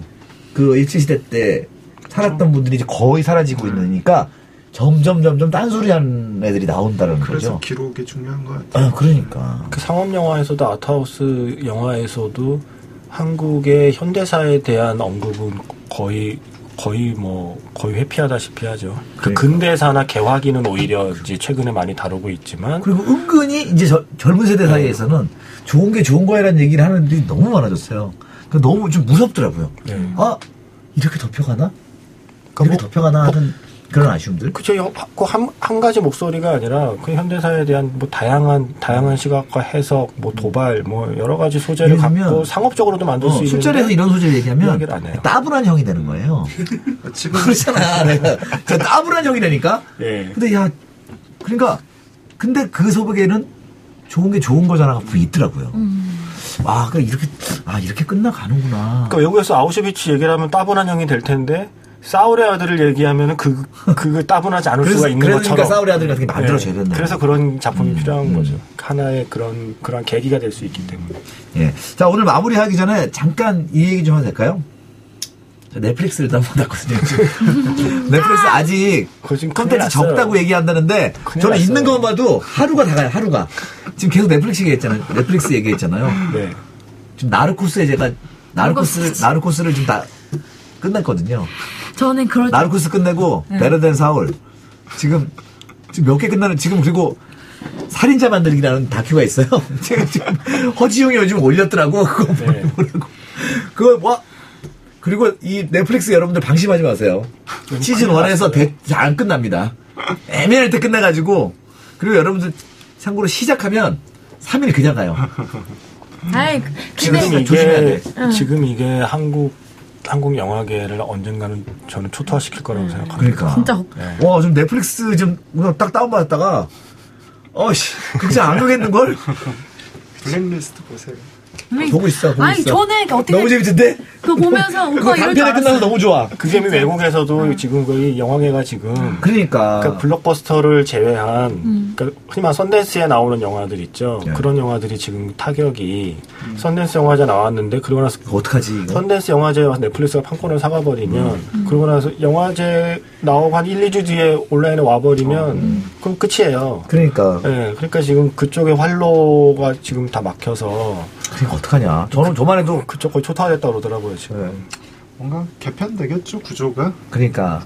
그냥 뭐 아니면 저는 이 스트리밍 구조를 영화인들이, 영화인들을 소화하는 어떤 통로가 될 수도 있겠다는 생각이 들더라고요. 바- 바뀌겠죠. 네, 그, 바뀌겠죠. 그 사실 거기에 맞게 저도 인셉션 이걸로 지금 보고 있거든요, 지금. 그게 사실 아이튠즈도 나왔을 때 뭐 초토화 될 거다 했지만 오히려 아이튠즈 덕분에 또 그런. 새로운 시장이 어. 열리고 시장이 그러니까. 저는 오히려 새로운 시장이 커지듯이 넷플릭스를 조금 더 저는 긍정적으로 보는 게 결국 은 저는 업계라는 말보다는 콘텐츠 하는 사람들이 종사할 곳이 많아지면 저는 된다고 생각을 하거든요. 예. 아이튠즈의 기여가 그거였죠. 아, 그러니까. 예. 넷플릭스나 이런 스트리밍이나 전작을 하는데 좋은 영화인들, 좋은 작가, 좋은 배우들이 가면 되는 거예요. 네. 저 나르코스란 그 시리즈물을 통해서 정말 좋은 배우들을 많이 알게 된 것 같거든요. 그 에스코바르 얘기를 다룬 그 이야기인데, 와, 저는 그냥 여기 이렇게 좋은 배우들이 이런 시리즈물에 나오는구나. 아 진짜 너무 왜냐면 저 넷플릭스를 저 미국에 있을 때부터 보다가 이제 한국에 오면서 없잖아요. 생겼는데 그러니까 사람들이 욕하는 부분도 알고 근데 제가 뭐냐면 되게 웃긴 게 저는 종신 오빠 취향을 알잖아요. 그래서 딱본 게 내 취향이 너무 많아. 아니 그러니까 저는 거기에서 쿠민이나 아니면 영화나 다큐 봐요 하나로 끊어지는 거 그리고 저는 나르코스 다 이렇게 트라이는 하는데 저 제 취향은 아니에요 정말 잘 만들어졌다 이건 윤종신 거 딱 보면서 했는데 다 봤다고 하니까 너무 나르코스 웃긴 봤어요? 거예요 이 작가 봤어요? 진짜 잘 만들어졌다 나르코스 보면요. 전 넷플릭스 아직 뭐 응. 안 어, 우리나라 봤어요, 혹시? 아니요, 저는 어, 넷플릭스. 그 보면 에스코바르 얘기잖아요. 이 80년대 마약왕. 인 될것 같아서 어, 우리나라 정말 정말 좋아요 건달이 아니구나. 남자분들 너무너무 좋아요 건달은 저기 있었구나. 진짜 세상에 겁도 없는 건달이 네. 콜롬비아에 다 있었구나. 거기에 비하면 우리나라 건드는 소녀들이 진짜. 거기 일단 기본적으로 레이건하고 싸우시죠. 그런 게 아무것도 아니죠 와. 그러니까 나 중고등학교 때 동네에서 저희들 삥을 뜯는 그 형들이 무서운 게 아니었구나. 진짜 무서운 형들은 저기 있었구나. 그런 생각을 하면서 이 넷플릭스가 앞으로 좀- 전체적으로 컨텐츠 시장에 시장을 좀 바꿀 거 바꿀 거라는 생각이 많이 들고. 아마 미국은 이미 바꿨고. 어, 컨텐츠를 만드는 사람들이 종사하는 게 이제 뭐, 뭐 Hollywood kid 뭐 이런 게 아니고 정말 이제는 이 어떤 드라마거든 간에 어떻게 드라마를 쓰건 연출을 하건 하는 분들이 이제 다각도로 퍼져, 퍼져 나가겠구나라는 생각을 했어요. 어떤 업체나 플랫폼이 등장하든 그렇게 얻은 수익이 컨텐츠를 만드는 사람에게 돌아간다면 저는 언제나 그거는 그러니까요. 좋은 거라고 생각하게 돼요. 문제는 그 중간에서 그 수익을 유통업체가 다 가져가면 문제인 거지. 수익을 환원하면 저는 왜냐하면 이번에 봉준호 감독의 옥자도 넷플릭스가 투자를 하잖아요. 그러니까요. 그 예. 그렇게 하면 새로운 새로운 투자자를 확보하는 거니까 만드는 입장에서는 좋은 거거든요, 사실. 슈퍼갑이라는 게 있는 것보다는 여러 갑이 있는 게 좋다라고 생각을 해요. 그게 컨텐츠를 만드는 사람들한테는 아주 좋은 거거든요. 그래서 한 플랫폼이나 한 스테이션이 막 전체를 좌지우지하는 것보다는 좀 이렇게 좀 다양하게 컨텐츠를 만드는 사람들이 좀 늘어나서 오히려 좀 파이도 커지고 한국에서도 그런 음원, 그 음원 스트리밍 자체가 문제인 게 아니라 음원 스트리밍 업체만 돈을 그러니까요. 버는 게 문제인 아니 거지. 어떤 특수 업체만 네, 네. 그렇죠. 음원. 스트리밍을 하는 업체가 그 수익을 컨텐츠를 제작하는 사람에게 충분히 주지 않아서 생기는 문제지 스트리밍 자체가 문제는 아닌 거잖아요. 사실은 이 넷플릭스나 이런 스트리밍 플랫폼들이 조금은 배급하는 사람들의 독재를 좀 깨지지 않을까? 그렇죠. 이제 그 이것마저도 또그 사람들이 손대면 안 되겠지만 좀 그러면서 콘텐츠 중심 콘텐츠 만드는 사람 중심의 강자 좀 생겨났으면 하는 게 좀 있어요. 그러니까 정말 콘텐츠 하나 좋 이거는 배급에 대한 개념이 아니잖아요.